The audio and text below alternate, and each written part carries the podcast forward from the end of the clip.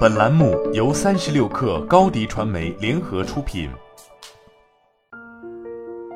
本文来自三十六氪神译局。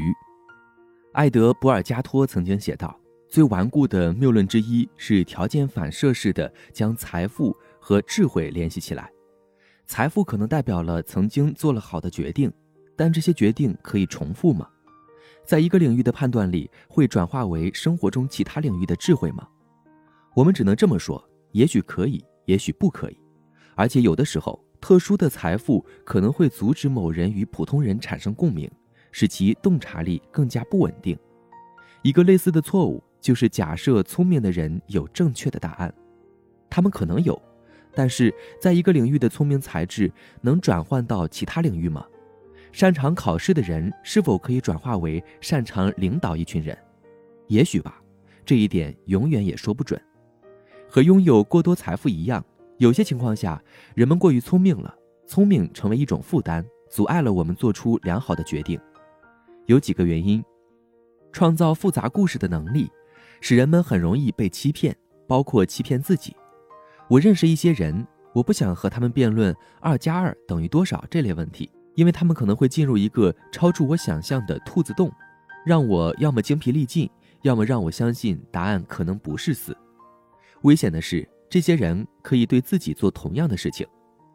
理查德·费曼说：“第一条原则是你不能欺骗自己，而欺骗自己是最容易的。你越是聪明，这句话就越是真实。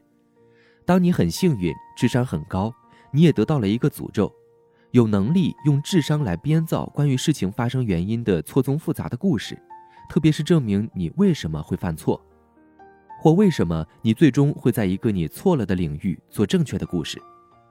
任何领域的灾难通常都不是由缺乏聪明才智造成的，灾难通常是由极端的智慧造成的，它导致人们相信他们自己编造的危险故事。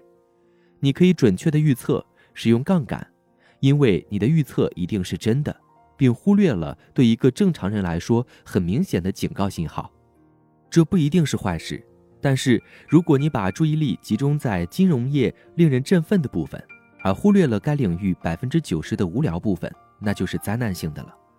对冲基金会惨遭失败，华尔街的高管们会破产，做着一个不太聪明的人永远不会考虑的事情。类似的事情也发生在医学领域，这个领域吸引着杰出的人，他们可能对令人兴奋的疾病治疗更感兴趣，而不是枯燥的疾病预防。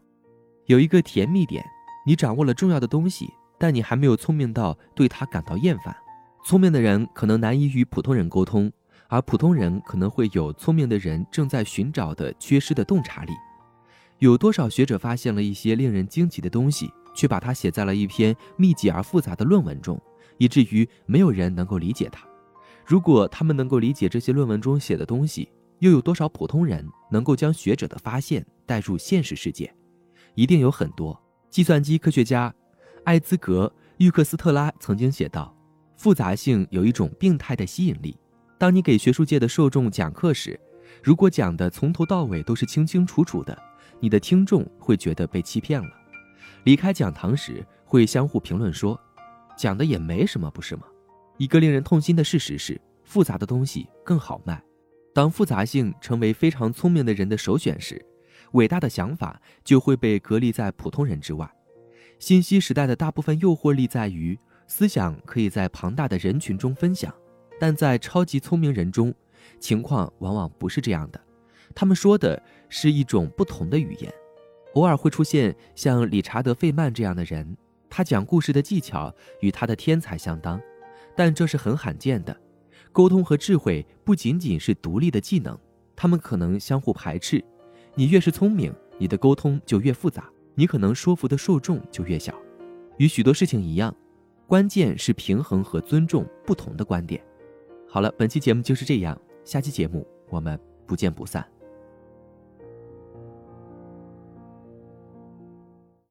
高迪传媒为广大企业提供新媒体短视频代运营服务，商务合作请关注微信公众号高迪传媒。